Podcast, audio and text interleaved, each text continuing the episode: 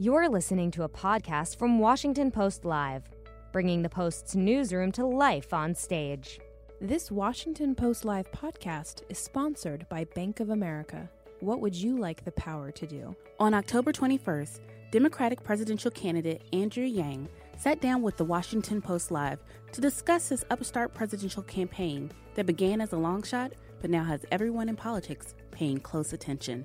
Yang explained his controversial Freedom Dividend Plan, which would give $1,000 a month to every American over the age of 18. He also talked about the dangers of the fourth industrial revolution and his strategy for winning the Democratic nomination. Let's listen.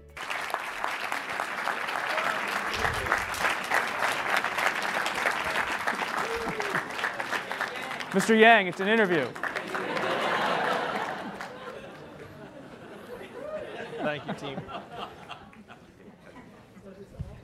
We're adding that time on to the end. Thanks for joining us. Well, if, if, if the debates were like that, I'd spend all day out there. Well, thanks so much for joining us here at the Washington Post, and thanks so much for being here in the room and online. We really appreciate it. We've enjoyed this 2020 candidate series to get in depth with candidates, candidates who are making moves in the 2020 race. You just raised $10 million in the third quarter. Yes, People across you, the country are starting to pay attention to your campaign in a new way. What is your path at this moment to the nomination? Well, we went from 2.8 million in Q2 to 10 million in Q3, which I dare say stunned the political establishment. And our numbers show that our growth is just continuing to take off. That $10 million we got, the average donation was only $30. So our fans are even cheaper than Bernie's. but there are a lot of them, and that number is growing all the time. So we surprised the political world in Q3. Q4 is going to be another high watermark. And we're growing and growing in the early states. I'm going from here to New Hampshire tomorrow, where what used to be a group of, frankly, maybe uh, 10 or 20 voters in these early states, now it's hundreds. We've had standing room only crowds in early state venues, and we've even had to turn people away. Uh, so the growth that we saw in Q3 is just continuing, Bob, and it's just going to continue until the voting starts in February. Out of the opening four states, is New Hampshire the most critical because of the primary system there, the open system? We're going to do well in all four states, uh, but I enjoy heading back to New Hampshire all the time. I went to high school there, uh, not intentionally. I certainly wasn't planning on running for president. I was like You went to Exeter. 14 or 15. Yeah, I went to Exeter. uh, but I think we're going to do very well in New Hampshire, in part because it's an open primary. Republicans, uh, independents can participate. You have momentum, but let's say you don't win the Democratic nomination. Do you pledge to support the Democratic nominee? Yes, I would never do anything that would increase the chance of Donald Trump becoming president. The goal is to beat that man, get him out of the Oval Office. I genuinely believe I'm the strongest candidate to defeat Donald Trump in the general election. I'm one of only two candidates in the field that 10% or more of Donald Trump voters say they would support in the general, which means if I'm the Democratic nominee, we win. But if I'm not the nominee, um, I will 100% support whoever the nominee is. So you're ruling out entirely as well an independent run or a third party run. Yes, I'm ruling them out. When you think about your campaign right now, you're still an outsider, you're anti establishment. What's your case to voters who are wary of you not having government experience? Well, the tough truth, Bob, is that Donald Trump became president because of problems that had been building up over years. Uh, and uh, if most Americans thought that someone with decades of government experience would solve the problem, then we would not be where we are right now. And that's not just Donald Trump. If you look back over the recent past, America has been hungering for some kind of change agent to respond uh, to what's going on in our communities for years. You can see it with uh, not just Trump's victory, but Bernie Sanders' outsized success in the last election, with Barack Obama's victory. Uh, we've been aware of the fact that our government is decades behind the curve for a while now, and it's reaching catastrophic levels. Do you believe we live in a populist time and that Democrats should rally behind a change agent in their primary process? I think that we need a candidate that's actually going to solve the problems on the ground that Americans are experiencing every day in our communities. Uh, and however you choose to define that, um, I believe that should be the mission. I've been blown away when I go to communities around the country where some people think Democrats don't speak for them. And I'm talking about truckers and warehouse shelvers and peop union workers, people that I thought the Democratic Party was hand in hand with. Uh, when I was growing up, I thought of the Democratic Party as a champion of the working man, uh, the little guy or gal. But then when I go to these communities, a lot of them say the Democrats are not speaking to them, and that's one of the um, the reasons I think my campaign's been so successful is they feel like I am speaking to the problems they see. What's that campaign actually been like? What was it like for you at that first debate, surrounded by lifelong politicians? Were you nervous? Was, has it been a tough transition to go from the private sector to this kind of spotlight? well, I, I, was joking that um, the debates got easier when I realized it wasn't really a debate. uh, and after that, it got a lot easier. Um, so, uh, so that, that, probably took a little bit of adjustment, uh, I would say, but I'm a very fast learner. Uh, and we raised over a million dollars after each of the last two debates, uh, almost entirely from new donors. So whatever we're doing on the debate stage is working. Some Asian Americans have criticized you about the way you talk about math and how Asians know many doctors. What's your response to that criticism? Uh, I think people can tell the spirit of uh, when I use that kind of humor, and I think Americans are very, very smart. Where if I make a joke that you know I'm an Asian guy that likes math, they don't think like, oh, all Asians like math. Like I don't think that's the way it works in, in people's minds. Uh, I think if anything, by bringing these stereotypes into the light and poking fun at them, you're actually uh, uh, dispelling them and making them weaker. Uh, I know that the Asian community is very, very diverse, and I would certainly never suggest that my experience or anyone's experience speaks for everyone in a community of literally millions.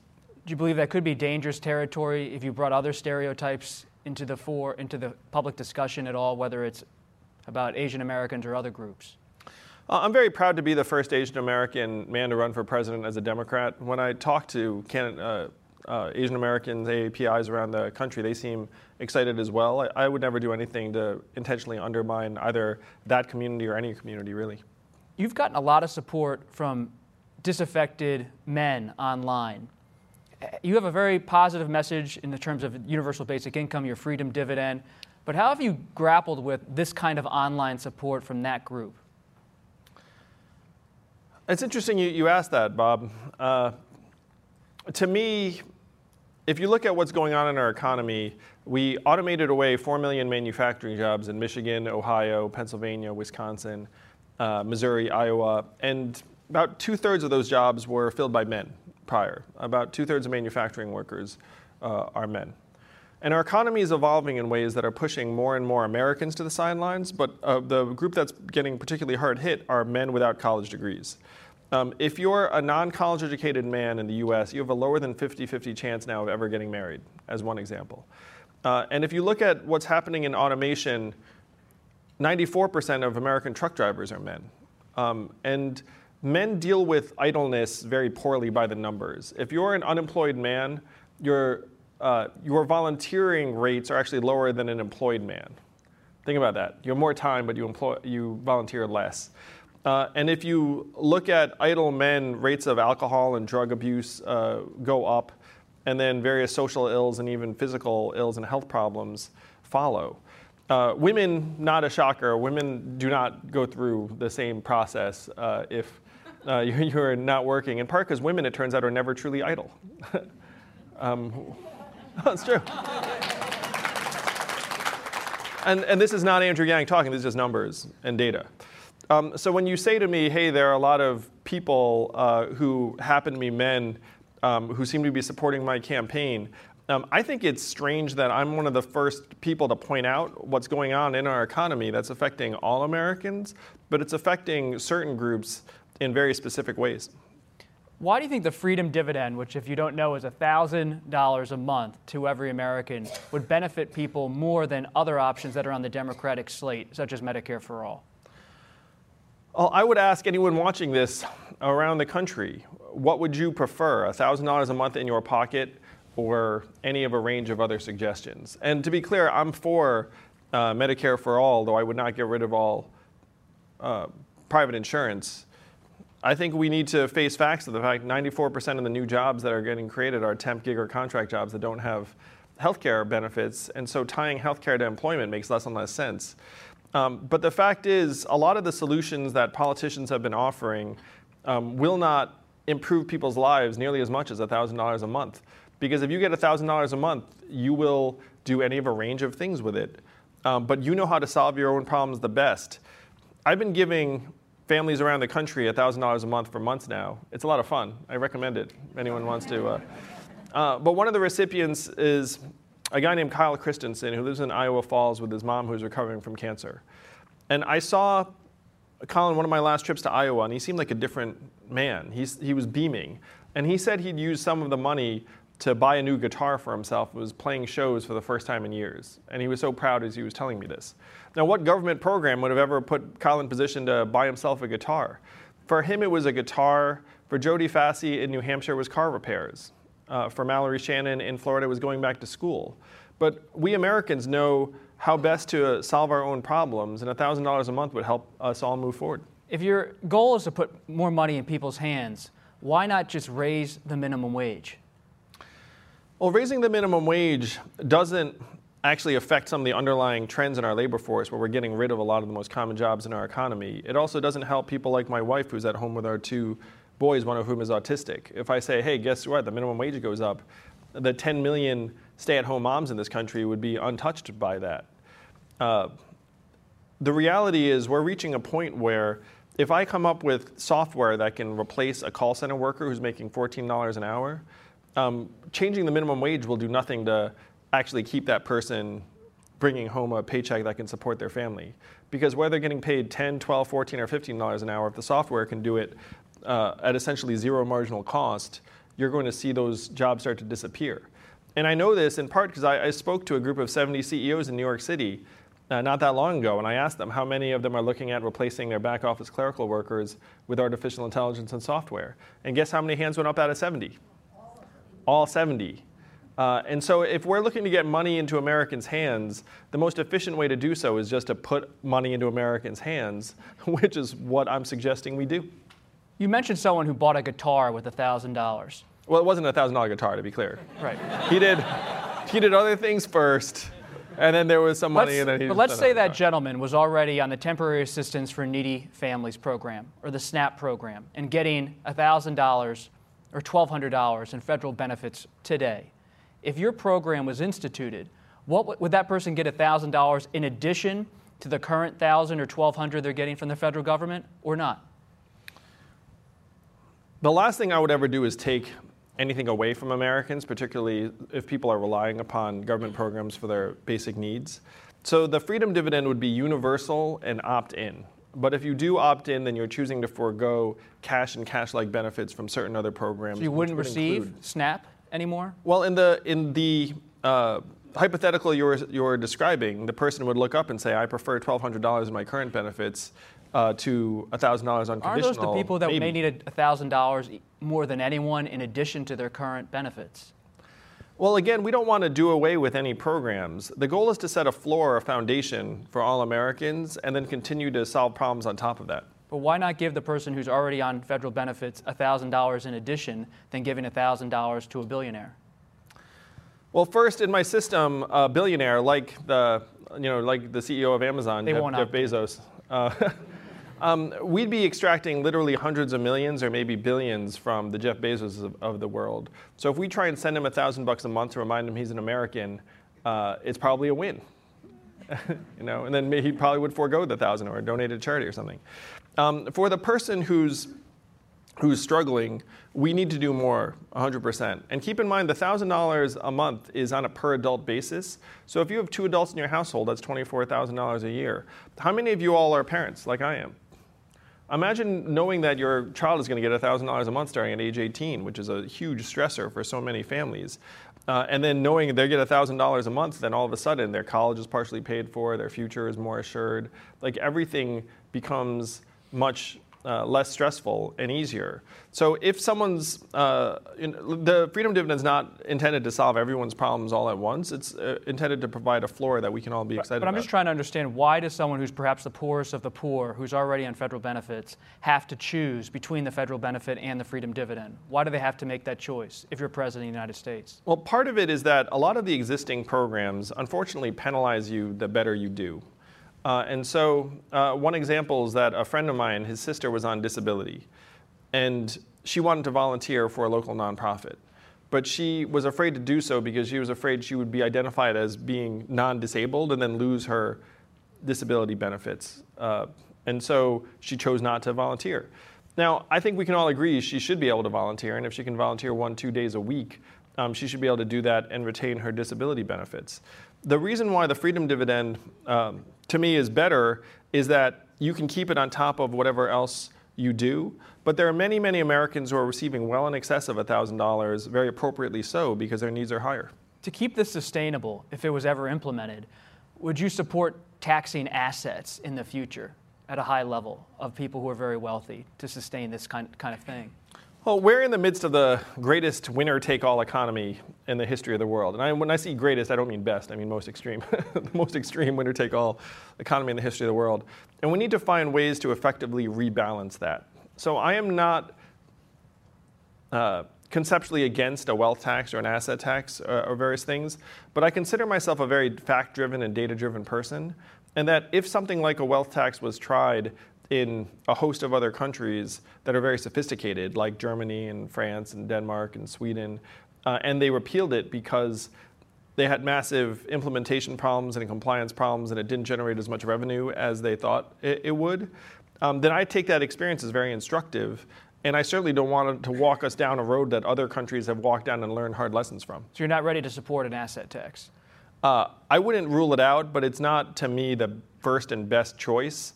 Uh, we have to look at we have to look at what has worked in other countries around the world, and Sweden, Denmark, Germany, France all have a value-added tax, along with Canada and like most every other developed country. And what that does is that gives us a, a slice of every Amazon sale, every Google search, every Facebook ad, every robot truck mile generates hundreds of billions in new revenue in a very sustainable way. And when you're projecting not that far into the future, the savings from automating truck driving are estimated to be $168 billion a year. How much of that will we receive right now in our current system? Zero or next to zero, because it's going to flow to the bottom line of companies like Amazon that literally pay zero in taxes. But if you have a value added tax, then we get a toll for every robot truck mile. So of that 168 billion, we get our fair share. That's tens of billions of dollars. And you play that out over many of the other innovations that are happening in the 21st century. There's a joke that uh, people told, it's like, why did you rob the bank? Because that's where the money was. The same is true for us now. We have to go where the money is. And the trap we're falling into, there are a couple of traps. One, that we somehow don't have the money, which is ridiculous. We're the richest, most advanced economy in the history of the world, up to $20 trillion in GDP, up 5 trillion in the last 12 years. We can pay for just about anything under the sun, as evidenced by the fact that, do you all remember voting for the $4 trillion bailout of Wall Street? Do you remember anyone complaining about where the money was going to come from? No, but you know when, when, it was crunch time, it was four trillion dollars for the banks. So where's your where's the money coming from? A value-added tax? Is that it? So a value-added tax generates hundreds of billions in new revenue and is going to go up and up as our economy becomes more sophisticated if we have the right mechanism in place. But here are some of the the great uh, secondary effects. If we put $1,000 a month in the hands of the average American citizen, 78% of Americans are living paycheck to paycheck. Almost half can't afford an unexpected 400 or $500 bill. So, what's going to happen to the money when we put it into their hands, our hands? It's going to get spent.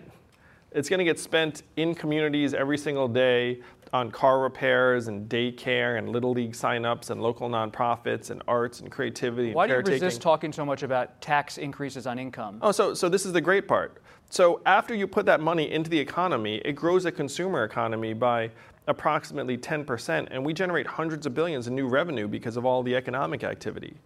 Uh, so that's another source of revenue, essentially, because we get the money back. Number three, we save billions on things like incarceration, homelessness services, emergency room healthcare that we spend hundreds of billions on right now. A corrections officer in New Hampshire said to me, we should pay people to stay out of jail because it costs so much when we send them to jail. This is a corrections officer talking, not exactly someone you'd, you'd expect to hear this from. Though he was going to retire, so at this point he was like, all right, I can, I can come clean.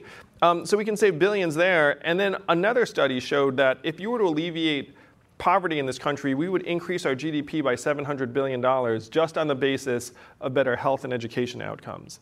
If you're a good company, you invest in your people all the time. Raise your hand if you've been through one of those week-long training programs that they send you to.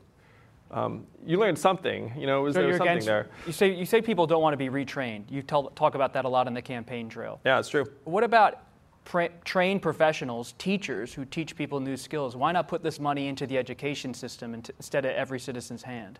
Well, that's the, the great part about this is that if you put it into our hands, then to the extent that there are educational offerings that make sense, they're going to materialize overnight. But they're going to materialize because we, as uh, the shareholders of the economy, decide to put our money to work, not because the government decides to institute a top down jobs training program that oftentimes would not work. And we know this because of what happened to the manufacturing workers in the Midwest. When I dug into what happened here, let's say that I'm a government program. I'm like, okay, I got to retrain these thousands of manufacturing workers. Let's say there's not even a, an appropriate school in the area, which is sometimes the case. You know what happens? Some fly by night school opens the next day and is like, give me your money, government. Um, I will retrain everyone. And then that fly by night school gives everyone a certificate and then closes as soon as the retraining's done. If I'm the government official, I check the box and say, hey, everyone was retrained. If I'm the school, I no longer exist, but my shareholders have money. And you know who suffers? All the people who now have a valueless certificate. That's how you wind up with a population. under a Yang presidency? So the public school data, uh, and I'm a parent, so I feel this acutely. Uh, the data cl- shows very clearly that two thirds of our educational outcomes are due to out of school factors. So we're going to our teachers and saying, educate our kids, but they know that they can only control a third of the kids' outcome. So a few things we should do. One, we need to pay teachers more because a good teacher is worth his or her weight in gold. And that's not, that's not a feel good, that's just the data. Second, we have to de emphasize the SATs and standardized tests that at this point are uh, crushing kids' hopes and dreams more than serving as any useful function. You all know that we invented the SAT during World War II to identify which kids not to send to the front lines. That's the genesis of the SAT. And now we treat every year like it's wartime. And our teachers are getting pushed into a point where they know they're doing something that's not right by the kids because they need to teach the test. So we need to get the tests off of our teachers' backs and let the teachers do their jobs.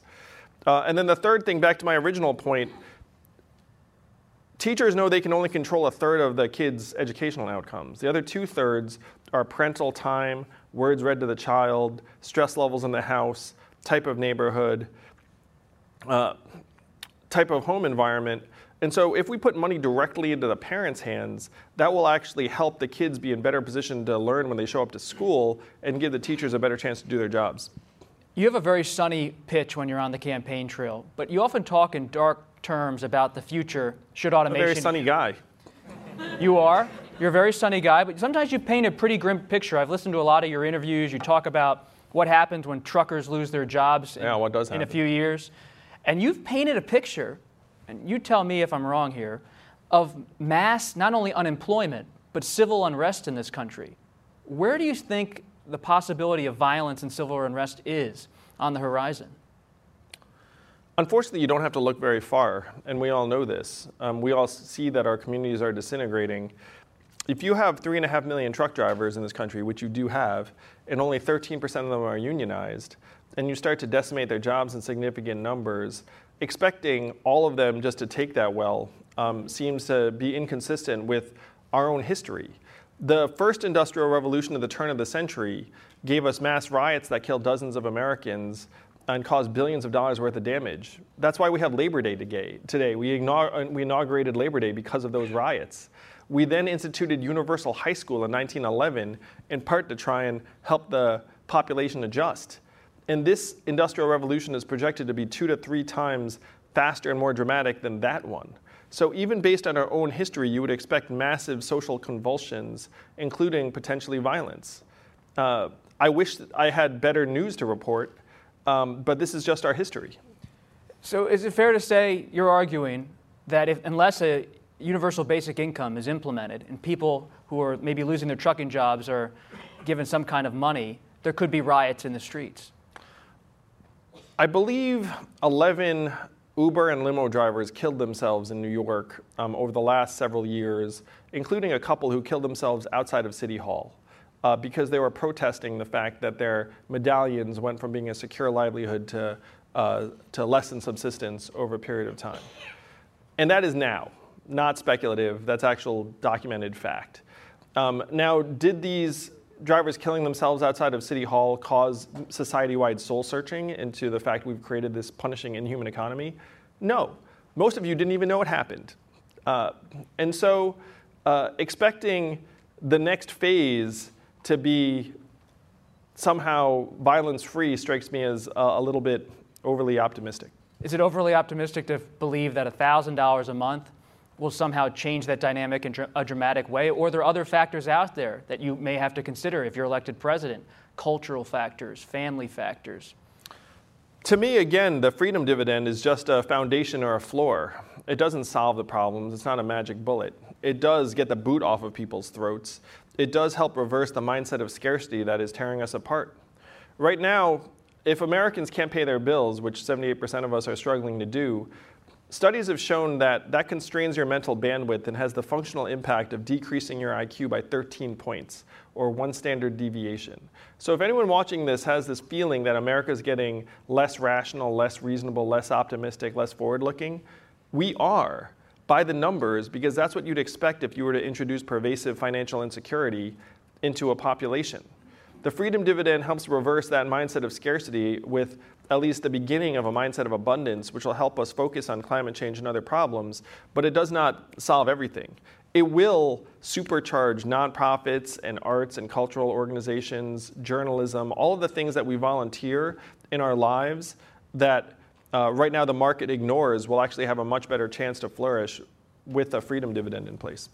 What about the aging crisis that could be on the horizon? A baby boom generation that's getting older, may not have enough in their savings account, living longer because of health care and new developments in medicine. Should there be a more, a more of a focus on the aging population rather than the whole population in general? Well, the freedom dividend would stack on top of Social Security, would be, uh, in essence, the greatest expansion of Social Security benefits in generations. And I agree with you 100% that we have a massive crisis on our hands because half of Americans will never retire. They'll never have the savings. And do you all want to live in a country where Americans are just working themselves to death until the day they die? When you go into a convenience store, it's going to be a senior citizen trying to make ends meet instead of a teenager working uh, for discretionary income. That is the economy we are in right now. And so, if you believe that we have massive opportunities and a lot of work to do to try and help our seniors uh, stay healthy and strong and actually build uh, organizations around meeting those needs, then there need to be resources uh, around those problems. And the Freedom Dividend will help move us in that direction in a much more real way than anything else we can do for seniors.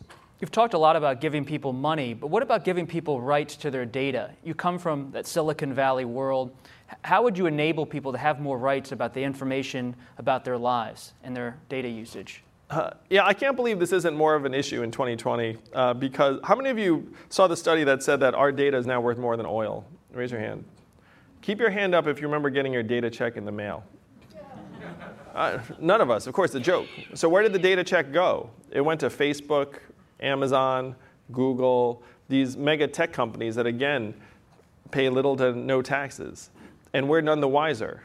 It was a fair trade for a little while because we were getting these free, fantastic services. Uh, but now it's reached this uh, much more pervasive point where we're getting bombarded with ads, our information is getting sold and resold.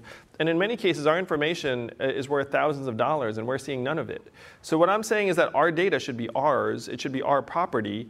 If a tech company decides to do something with it, they need to let us know what they're doing and share the value, and let us unplug if we choose to do so. What makes you different than Senator Warren in terms of having that regulatory emphasis? Well, number one, Senator Warren uh, does not seem to think that automation and the fourth industrial revolution uh, uh, represent a problem. Um, she believes that bad trade deals were the primary driver of the lost 4 million manufacturing jobs, uh, and that if we change the rules, then the economy will uh, reformat itself in positive ways.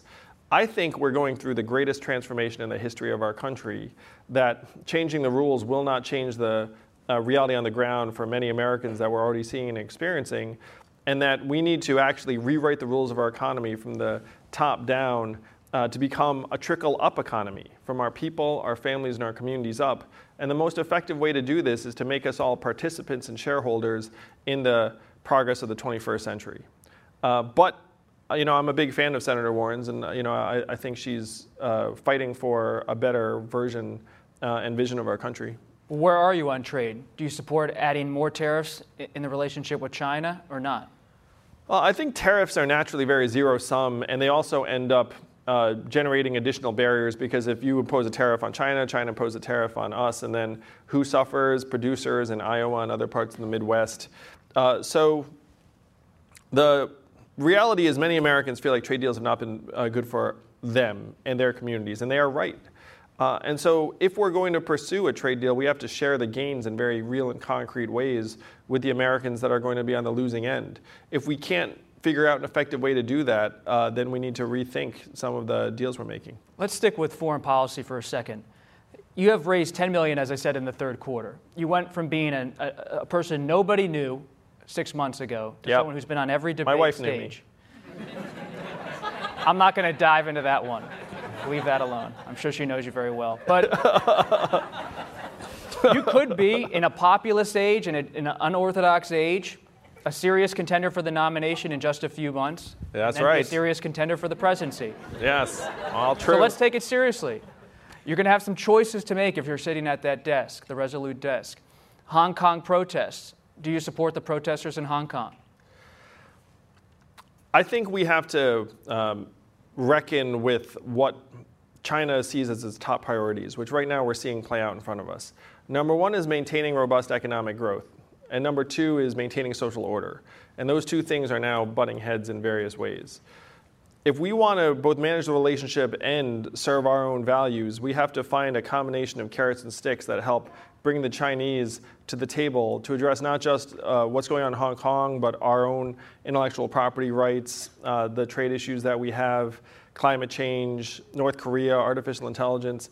Uh, it is one of the most important relationships that may well define the 21st century, and it's something that I'm excited to get to work on. Do you stand in solidarity with the protesters or not in Hong Kong? I think most Americans uh, who, and I'm on the record saying that I think that the Chinese response to um, to people who are standing with uh, the Hong Kong people, uh, it's off base. Uh, I think most Americans are deeply sympathetic to the democratic protests in, in Hong Kong, and Are I you? too. Yeah, of course. You, you stand in solidarity with them?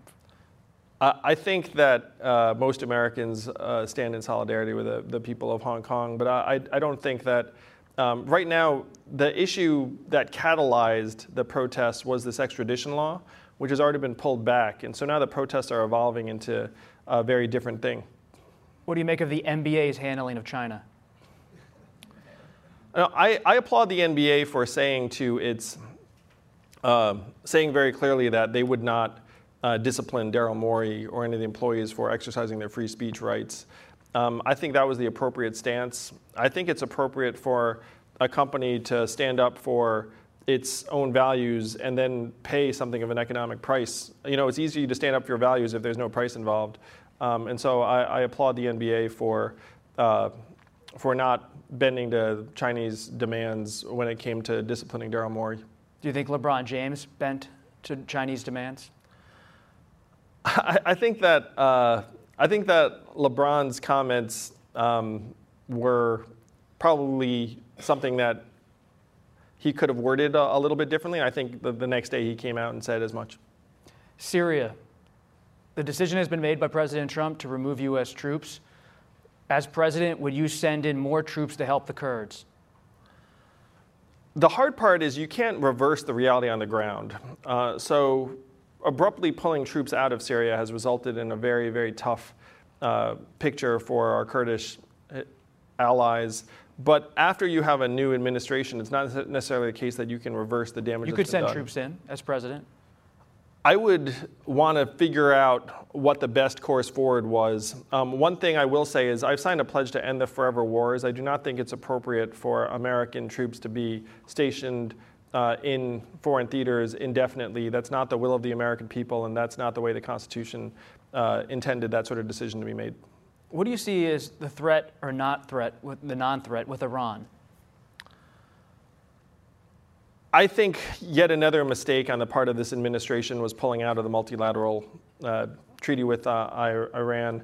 And I would try and re enter it and extend the timeline so that they made sense. But uh, to me, the Trump administration made a mistake by pulling out of that agreement. What would your approach be to the U.S. relationship with Israel? we've had a very special historic relationship with Israel that I think transcends any individual administrations, and, and that's the way I would continue. Tulsi Gabbard's been also a non interventionist on the stage. I'm not sure how close you are to her ideologically or not on that issue. But what do you make of her, the idea of she may run as a third party candidate? She's on the record saying she would not run as a third party candidate, and I would just take her at her word. Do you see yourself as a non interventionist? You said you want to end endless wars.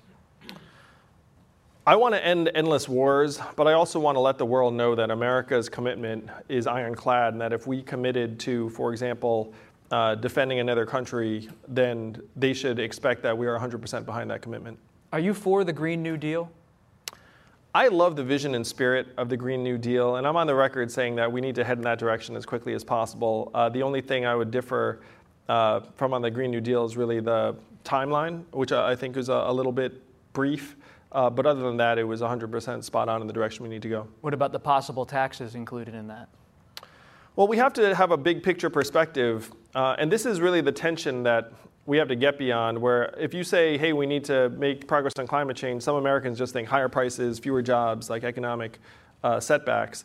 But the reality is there's a massive set of opportunities because we spent hundreds of billions of dollars subsidizing the fossil fuel industries from their inception to today.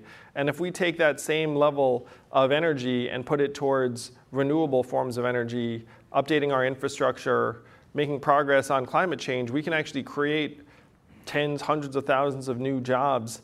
I was just in, this is going to sound so politician but I was just in New Hampshire and uh, I was with an entrepreneur who helped create almost 300 solar panel installation jobs. And those jobs are going to be local, they're going to be very hard to automate, uh, they're going to help move us in the right direction. So the challenge is changing our economic measurements to correspond to how green our economy is. And the easiest way to do that is actually make sustainability part of our economic measurements. Right now, we're chasing GDP off a cliff, even as our life expectancy is diminishing, and GDP has less and less correlation to how we're doing. So we should modernize GDP to include uh, clean air and clean water and how sustainable our infrastructure is, mental health and freedom from substance abuse, childhood success rates, our own health and life expectancy, and then redefine economic progress so that we can see that making us greener actually is moving us ahead. You have a lot of positions, you've thought out a lot of your policies, but at the end of the day, there's only one winner of the Democratic nomination. You have to get through this crowd ahead of you. You are rising in different uh, respects. Pete Buttigieg is making a big generational case. You're a young man, a young candidate do you feel like you can steal some of that generational uh, appeal in the coming months ahead of Iowa and New Hampshire? I think Americans sense that I have a modern, uh, up to date approach to solve some of the problems of this era. Like it or not, the 21st century economy is fundamentally different than the economy that's come before. And we need to have our government catch up to the real challenges as quickly as possible. I do think that my experience with technology does set me apart from some of the other candidates. Uh, and this is the kind of expertise we're going to need to modernize our government. Because he comes from the center of the country, Indiana. He's speaking to the same type of voter you're trying to make a pitch to in many respects. What makes you different than him? Just, just the experience, being more of an outsider and a non elected official? Uh, I think, Someone was trying to pick between Buttigieg and Yang. What do you say to them? Um, uh, I, I, think they could dig into our platforms and get a sense of our visions for the country. Uh, I will say that everyone can see what my vision is because I have over 160 policies very clearly laid out on my website. Um, most fundamentally, that I want to make our economy work for us by having a dividend of $1,000 a month for every American from 18 until the day we die. Um, and that vision, I believe, sets me apart not just from Pete, but from every other candidate. Does Vice President Biden go far enough with his policy proposals to be a successful Democratic nominee in 2020? I think he's the front runner in most polls. So, but as you've said before, you think it's mostly because he's seen as the, the best candidate to beat President Trump. I'm asking, do you think he goes far enough on policy? Oh, if you listen to Joe, um, I don't think he's really leading on policy. I think he's leading on um, one his own bio and his set of experience, um, and a restoration of the Obama Biden administration. So I just don't think policy is like the the main uh, message that you hear from, from Joe when he speaks. We got a question from uh, Twitter here. Bloomberg reported today that Buttigieg's campaign has received staffer recommendations from Facebook's Mark Zuckerberg. Do you approve of that? Well, I was joking when someone asked me, um, "Hey, would you accept that?" I was like, "Well, I don't know Mark, so it'd be kind of odd." he sent an email being like, "Hey, hire this person." Um, to me, if someone like Mark Zuckerberg recommends a staffer to you, then you just assume then you should take a look at that person because they're probably very smart and good at their job and have uh, very relevant expertise. So to me, it would, it would, have been surprising if Pete didn't uh, take a look at those, those staffers or potential staffers. Have tech leaders or private industry leaders recommended staffers for your campaign? That's a good question. I don't remember them specifically doing so, but I do have a lot of techies that have uh, endorsed me, including Elon Musk, uh, Sam Altman, Alexis Ohanian, Jack Dorsey's made a donation. Um, so there are a lot of techies that have supported my campaign because they, they know if you go to a techie and say, hey, are we automating away the jobs? Um, and you're in private, they'll be like, oh, yeah, we are. Um, and then you say, how do you feel about it? They'll say, not very good. Uh, and then say, would you like to do something about it? Then some of them say, yeah, I would, because they're parents, they're Americans, uh, you know, they're, they're, human beings, first and foremost. Uh, and so if someone who supported my campaign said they had someone smart who wanted to work on the campaign, of course I'd take a look. At a meeting before this event, you said to a group of reporters that you'd be willing to stock your cabinet with leaders from the Silicon Valley sector, the tech sector? I, I said not the cabinet. I said uh, the administration with people who wanted to solve the problems. So why should you call you, normal people, as you say in your book, your phrase? Uh, why should they trust an administration that's bringing on all these tech leaders, the people they blame for some of their automation woes? Why should they trust that administration?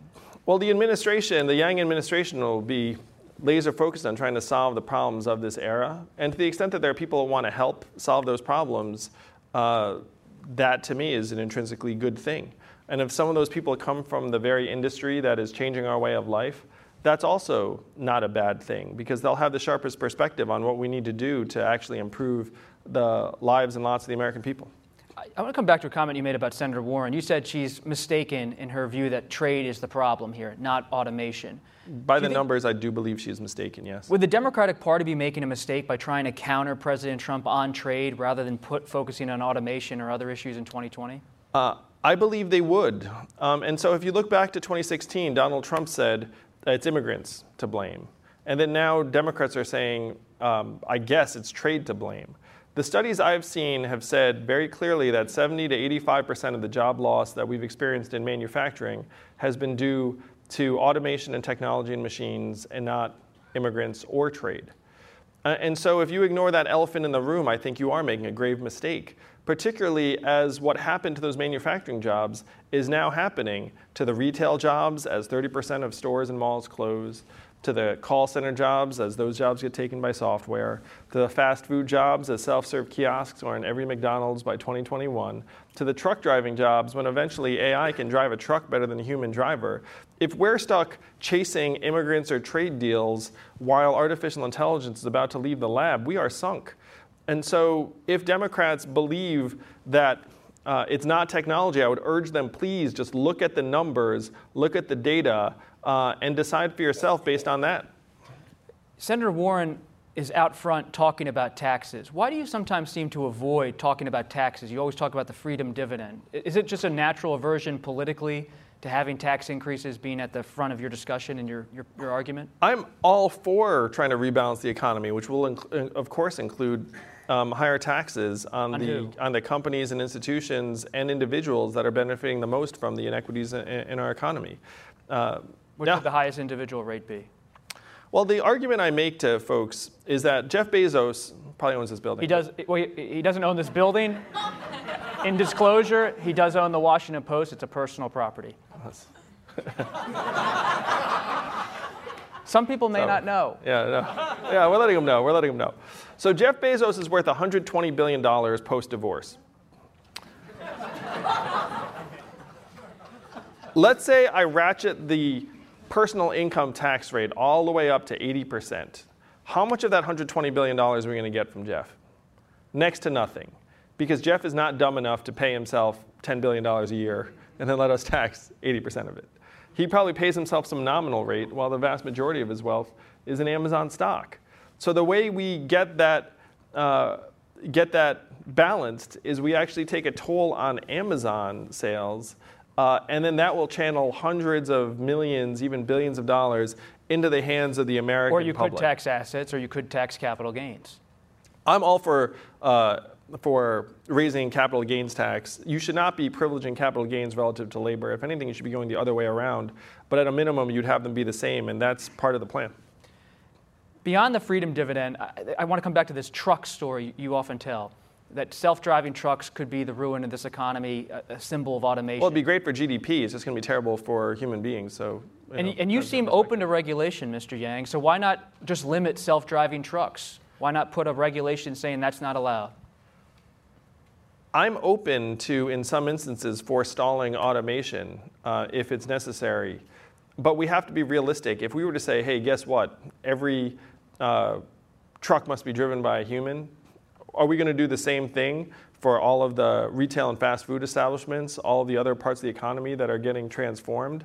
And if you believe that $168 billion in savings is the result of automating truck driving, and we're not talking just about money, we're talking about uh, fuel efficiencies because they'll, they'll take less fuel and, and they'll be able to drive 24 7. You're talking about saved lives because right now accidents with truckers uh, take about 4,000 lives a year. So if you were willing to say to all of this, we're going to, to stop progress dead, um, just in this one industry, that to me is not a long term recipe for success in this country. We have a minute left. Let's say you don't win the nomination. You have said early on in this interview you would support the Democratic nominee. Would you be open to serving on the Democratic ticket? Of course. Uh, I'm not someone who's had some crazy native desire to be president of the United States since I was a kid because I'm not insane. you know, uh, like uh, I'm. Uh, I'm a parent, I'm a patriot. I just want to help solve the problems of this era. I believe I can do that best as president, but if, if that's in some other capacity, um, I'll be there. Who on that debate stage is closest to you in terms of your view of the world? Who, who is closest to you in that sense? You know, it's funny you ask that. I mean, you'd have to sort of like put us all together in some kind of like Franken candidate.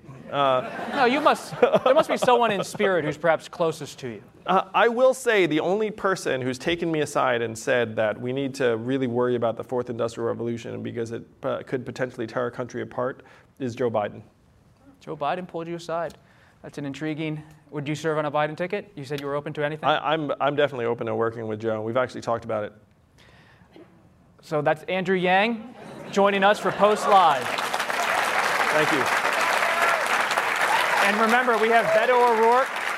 Beto, Beto O'Rourke's going to come on Wednesday at 9 a.m. for the Post Live. The former Texas congressman will join us. He will be here for another hour long conversation, so we hope to see you online at 9 a.m. for Congressman O'Rourke. But for now, Andrew Yang, thank you so much for being here, and thank you all for joining us for an enlightening conversation. Thank you. Appreciate it. Thank you. Thank you. Thank you. This Washington Post Live podcast is sponsored by Bank of America. What would you like the power to do?